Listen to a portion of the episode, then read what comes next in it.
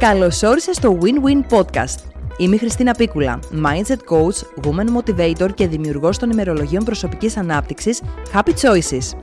Είμαι εδώ για να σε βοηθήσω να ξεκλειδώσεις τη χαρά και την επιτυχία στη ζωή σου.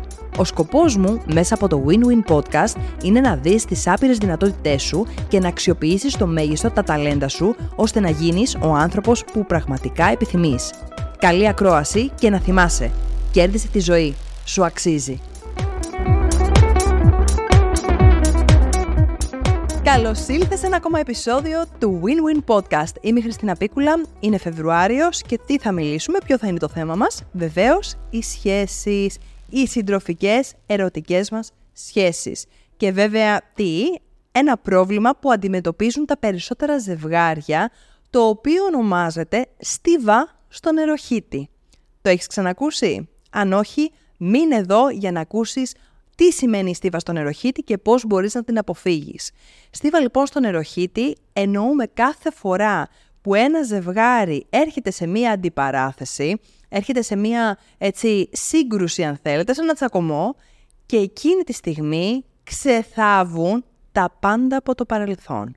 Οτιδήποτε έχει πάει στραβά, αναμνήσεις αποθυμένα έρχονται όλα στην επιφάνεια. Θέλω να το σκεφτείς όπως όταν μαζεύονται τα άπλυτα στο νεροχύτη, τσουκουτσούκου, ένα αποθέτει το ένα πάνω από το άλλο, μέχρι κάποια στιγμή βέβαια να μην υπάρχει δυνατότητα να βάλεις τίποτε άλλο και τι, να ξεχυλήσουν. Πώς μπορούμε λοιπόν να το αποφύγουμε αυτό και από πού προκύπτει αυτό; Συνήθως οι άνθρωποι όταν ε, κάνουν συζητήσεις κάνουν το πρώτο λάθος μάλλον. Ξεκινάνε τις συζητήσεις με το έτερο νήμιση κάτω από την επίρρεια έντονων συναισθημάτων. Είναι πάρα πολύ λοιπόν πιθανότατα είτε στεναχωρημένοι, είτε απογοητευμένοι, είτε θυμωμένοι και εκείνη τη στιγμή ξεκινούν μια συζήτηση που είναι θέμα χρόνου να καταλήξει βέβαια σε καυγά. Κάτι άλλο που συνηθίζεται πάρα πολύ είναι ότι κατά τη διάρκεια μιας τέτοιας συζήτησης συνηθίζουμε να στολίζουμε τους συντρόφους μας με διάφορα κοσμητικά επίθετα.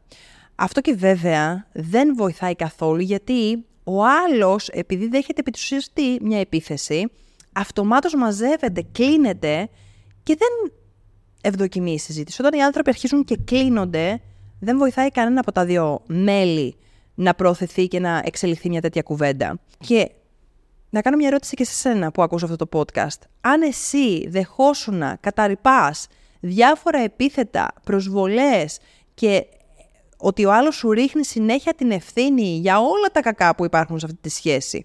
Αλήθεια, θα ήσουν σε θέση να τον ακούσεις ή θα ήσουν ανοιχτός να συνεχίσεις μια τέτοια συζήτηση; Όχι, πιθανότατα θα ήθελες να τη λήξεις όσο πιο σύντομα γίνεται και πιθανότατα να αποχωρήσεις και από το ίδιο το δωμάτιο, έτσι. Τι μπορούμε λοιπόν να κάνουμε σε αυτή την περίπτωση; Χρειάζεται να μένουμε και οι δύο σύντροφοι πάνω από το ζήτημα που μας απασχολεί καλό θα είναι πριν κάνουμε αυτή τη συζήτηση να βάλουμε κάτω τα δεδομένα για το τι θέλουμε να συζητήσουμε και να μείνουμε εκεί. Και πριν ξεκινήσουμε να λέμε τα παράπονά μας, θέλω να κάνετε μια μικρή άσκηση. Θα ήθελα να σκεφτείτε όλα τα υπέροχα πράγματα που έχει ο σύντροφός σας και τον έχετε επιλέξει να είναι σύντροφός σας.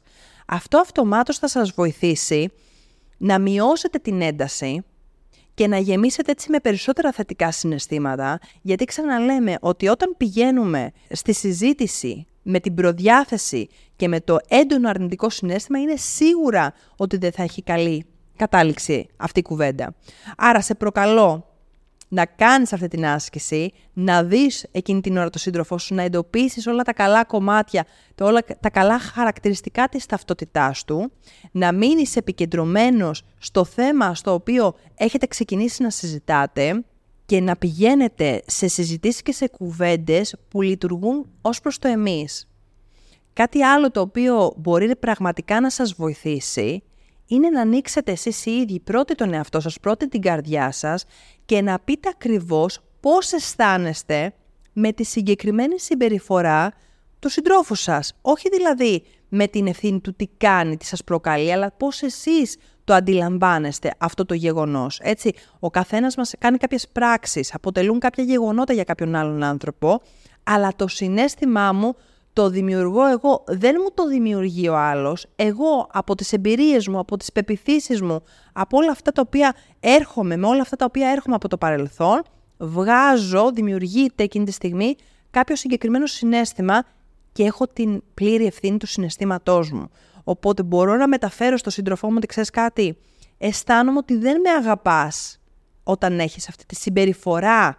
Όταν έχεις αυτή τη συμπεριφορά, δεν τον κατηγορώ για κάτι που είναι, για ένα στοιχείο της ταυτότητάς του, αλλά για κάτι που κάνει, για τη συμπεριφορά του, αυτομάτως αυτό μειώνει την ένταση. Θα το δείτε, δοκιμάστε το. Πιστεύω ότι θα είναι πολύ, έτσι, ένα πολύ καλό χαρτί από εδώ και πέρα για τις σχέσεις σας με έχει βοηθήσει και μένα πάρα πολύ στη δική μου τη σχέση, αλλά και όχι μόνο στις σχέσεις τις ερωτικές και τις συντροφικές, σε όλων των ειδών τις σχέσεις μπορείτε να το εφαρμόσω. Τι ξέρεις κάτι, όταν εσύ, ε, όταν κάνεις αυτό, όταν έχεις αυτή τη συμπεριφορά ακόμα πιο γλυκά, το, γλυκέ, το γλυκαίνουμε ακόμα πιο πολύ, εγώ αισθάνομαι έτσι.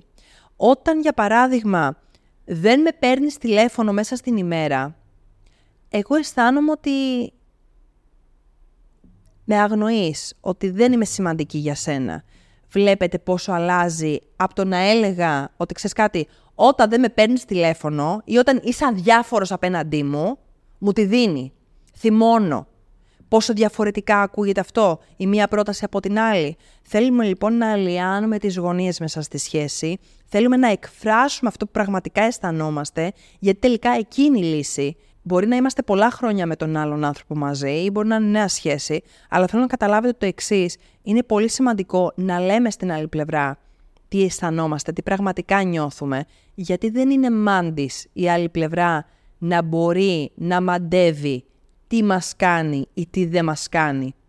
Οπότε, αν εγώ κάνω αυτό το άνοιγμα, θα μου πείτε, γιατί το έχω συναντήσει κιόλας, μπορείτε να μου το γράψετε και στα σχόλια, ξέρεις κάτι, εκφράζομαι, αλλά η άλλη πλευρά δεν με καταλαβαίνει ποτέ.